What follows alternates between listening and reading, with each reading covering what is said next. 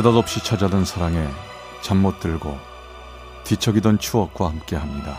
라디오 사랑극장 어느 날 사랑이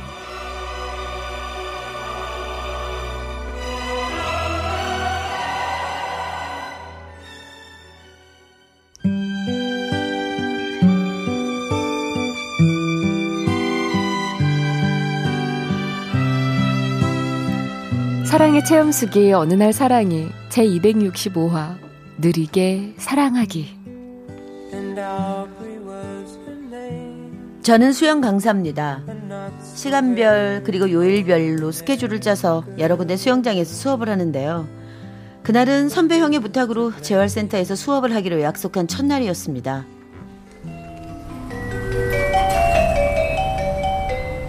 지금 소요산 안 늦었네. 첫 출근부터 이거 욕, 먹- 욕 먹겠는데? 어? 근데 웬 사람들 이렇게 모여 있지? 무슨 일 있나? 사과하세요 좀 전에 저 밀치고 욕하신 거 사과하고 가시라고요 이 아가씨 왜 이래? 아 내가 언제 욕했다 그러? 하셨잖아요 아침부터 사람도 많아 죽겠는데 제대로 걷지도 못하는 병신이 왜 걸리적거리냐고 그러면서 일부러 저 휠체어 밀었잖아요 어 참 아침부터 재수없게 이상한 여자한테 걸렸네. 그래요 저 이상한 여자예요 그래서 사과받기 전엔 이대로 보내지 않을 테니까 사과하세요 어 진짜 이 여자가 아침부터 짜증나게 하시네. 아, 저 여기요. 저 그만들 하시죠. 출근길이라 다들 바쁜데 계속 길 막고 계실 거예요. 남자분요. 뭐 잘못하신 것 같은데 얼른 사과하세요. 아 이건 또 뭐야 이건 또. 아예 저는요 그냥 지나가는 사람인데요. 아 잘못했으면 깨끗하게 사과하는 거 그건 맞지 않습니까? 아 진짜 알았어요 알았어요. 여봐요 아가씨. 어 내가 미안하게 됐어. 이제 됐어요? 네 다음부턴 조심하세요 아, 잘 끝났네. 그죠? 아, 혹시 저쪽으로 가실 거면 제가 휠체어 밀어드릴까요? 됐거든요. 장애인 보면 무조건 도와줘야 한다는 생각, 그것도 잘못된 거예요. 저 혼자 갈 수 있어요. 휠체어를 운전하는 기술이 아직 익숙치 않아 보여서 도와주고 싶었지만 뭐 괜히 또 얘기 꺼냈다가는 좋은 소리 못 들을 것 같아서 저는 제 갈 길을 갔습니다. 자, 오늘부터 매주 금요일 오전에 여러분하고 한시간씩 수업하게 될 제 이름은 최용진입니다. 아, 즐겁게 수업했으면 좋겠고요. 수강생이 한 분 더 있다고 들었는데 아직 안 오셨나? 저요! 어, 저도 수영 수업 듣는 수강생이에요. 어? 아까 그 전철역에서 본 그 그분? 저는 정희재라고 합니다. 제가 좀 늦었죠? 전철역에서와 마찬가지로 휠체어에 타고 있는 그녀 희재 씨는 다른 수강생들과 마찬가지로 재활 치료를 목적으로 수영을 배우게 됐고요. 보조 강사의 도움을 받으며 천천히 물속으로 들어왔지요. 자, 자 왼발, 오른발, 그렇죠. 자 천천히 걸으면서 물과 친해지도록 하세요. 자, 조금 더뎌도 괜찮으니까 서두르지 마시고요. 그 말, 조금 더뎌도 괜찮다는 말은 일반 수강생들한테도 하시나요? 예? 궁금해서요. 제가 장애인이라 그렇게 호의적인 것이면 안 그러셔도 된다고요. 일반인이건 장애인이건 상관없어요. 누구에게나 하는 말입니다. 수영 선수가 될 것도 아닌데 급할 거 없다. 서두르지 마라. 더뎌도 괜찮으니까 즐겁게 하자. 자, 이게 제 수업 방식인데 문제 있습니까? 아니요, 문제 될 거 없겠네요. 정희재 씨, 다음 시간은요, 장애인이라는 컴플렉스, 그거 있잖아요. 집에 놔두고 오세요.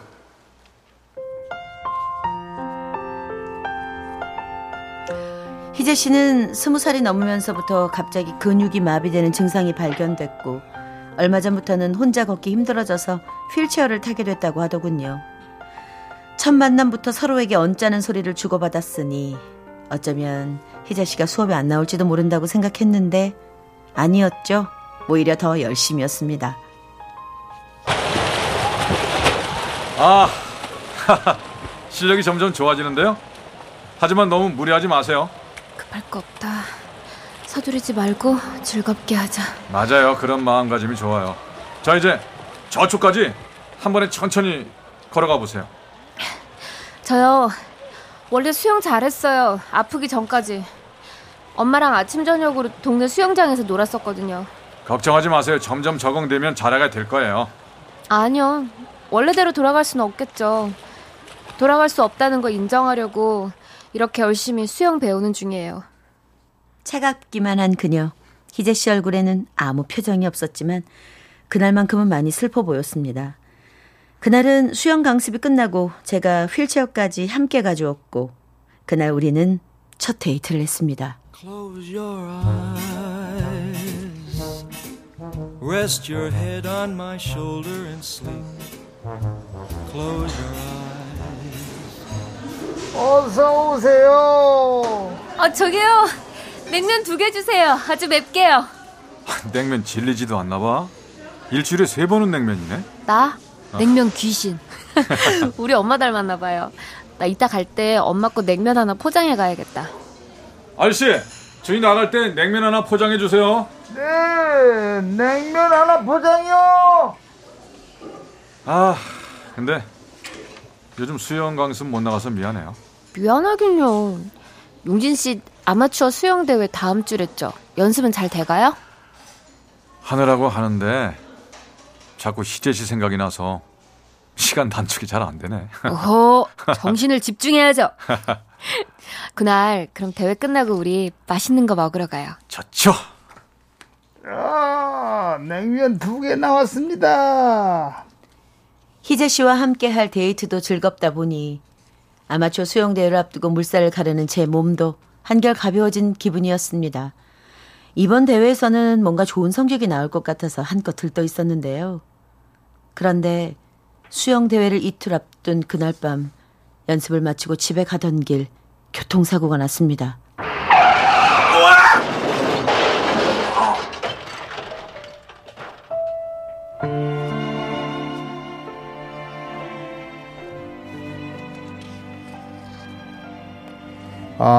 최영진 환자 어깨뼈에 문제가 생겨서 수영을 하는 건 앞으로 힘들 것 같습니다.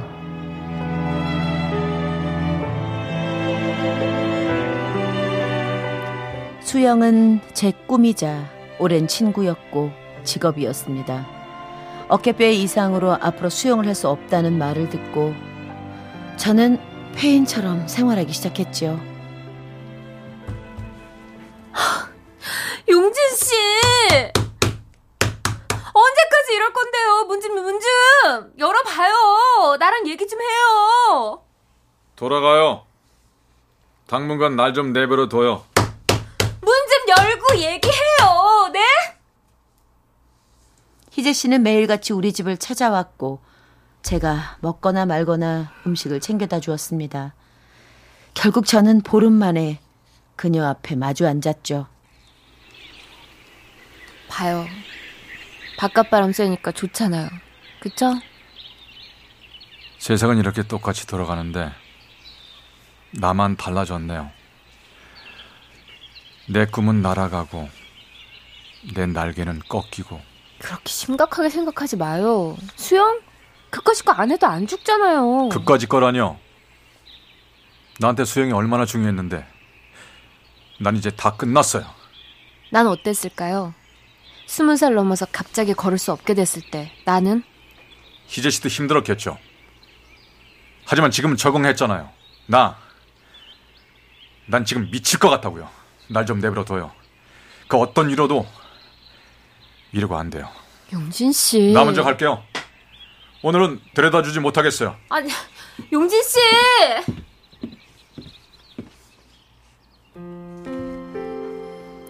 사실은 그녀에게 기대고 싶었습니다.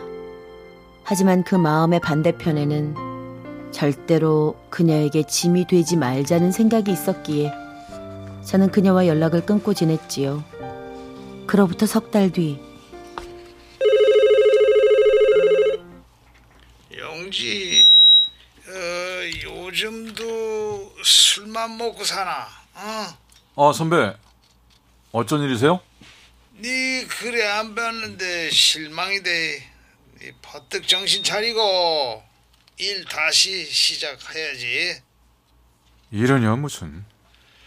선수를 못하는 기지 취미 삼아 가르치는 걸 할 수 있는 거 아이가. 우리 재활센터에 와서 초등부 아들 좀 가르쳐주면 안 되겠나?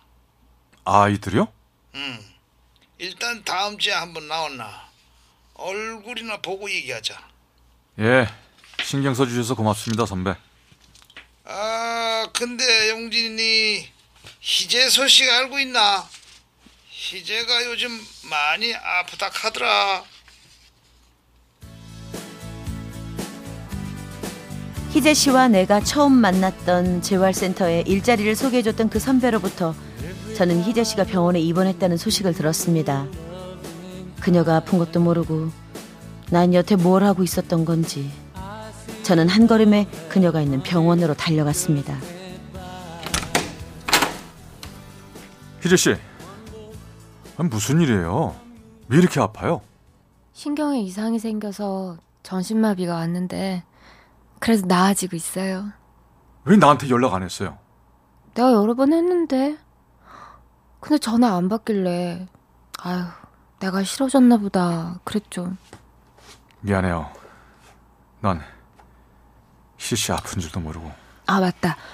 내가 용진 씨 어깨 재활치료 받을 만한 곳 알아냈는데 수첩에 적어놨어요. 다 가르쳐 줄게요. 희재 씨, 내 걱정 말고 제발 희재 씨 걱정이나 해요. 급할 거 없다. 서두르지 말고 즐겁게 하자.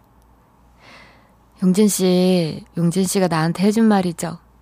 나 서두르지 않고 즐겁게 살 거니까 걱정 마요. 희재 씨 사랑해요.